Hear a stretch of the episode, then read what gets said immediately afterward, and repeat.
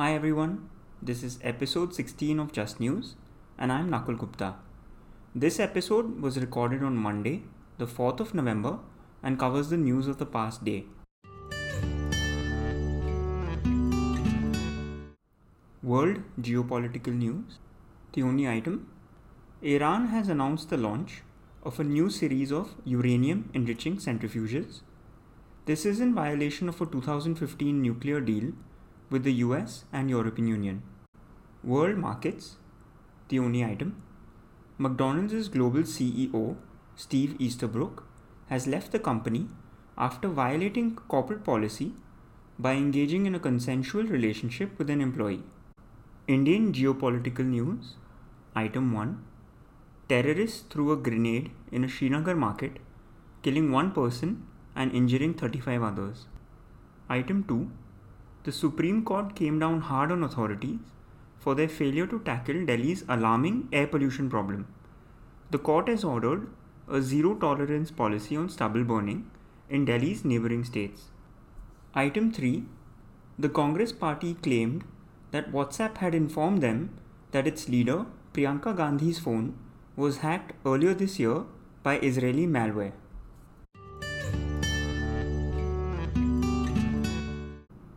Indian economy Item 1 India has decided not to join the Regional Comprehensive Economic Partnership or RCEP.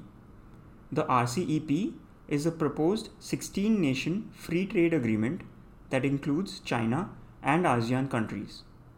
India has been worried about cheap Chinese imports flooding the market under the RCEP framework. Item 2 The government may allow telecom firms to repay their dues related to their past adjusted gross revenues or AGR over a 20 year period. Other suggestions to help the burdened telecom sector include lower taxes.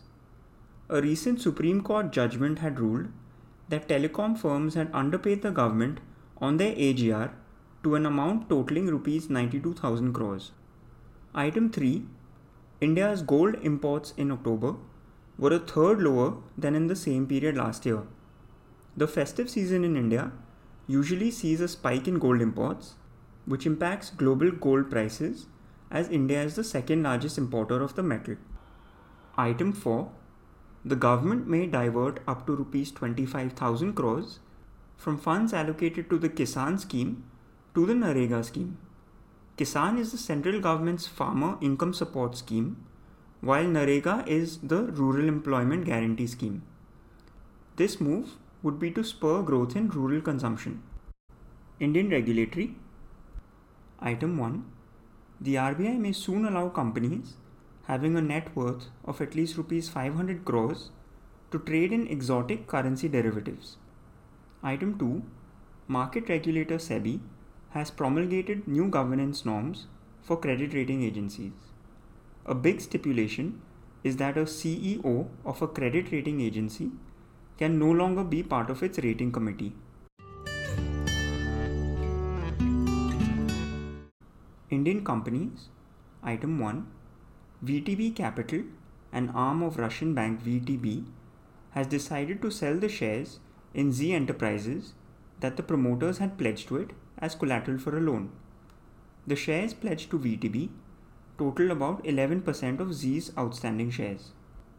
Item 2 Infosys has said that there is no evidence to support a whistleblower complaint that alleged unethical practices by the top management of the company.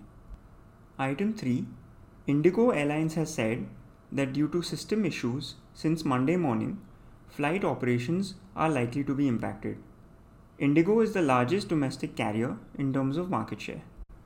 Indian markets As of market close on 4th November, the Nifty was at 11,941 points, which was 51 points up from the previous close.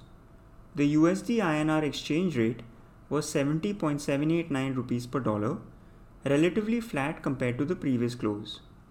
The yield on the 10 year Indian GSEC was at 6.576%, which was relatively flat compared to the previous close.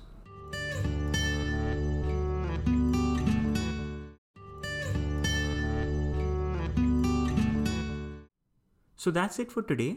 Thank you for listening. As always, I request your help in spreading the word about this podcast to your family, friends, and colleagues.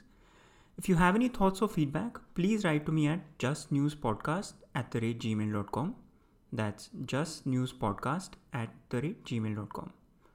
Hope you'll join me again for tomorrow's episode. Bye bye.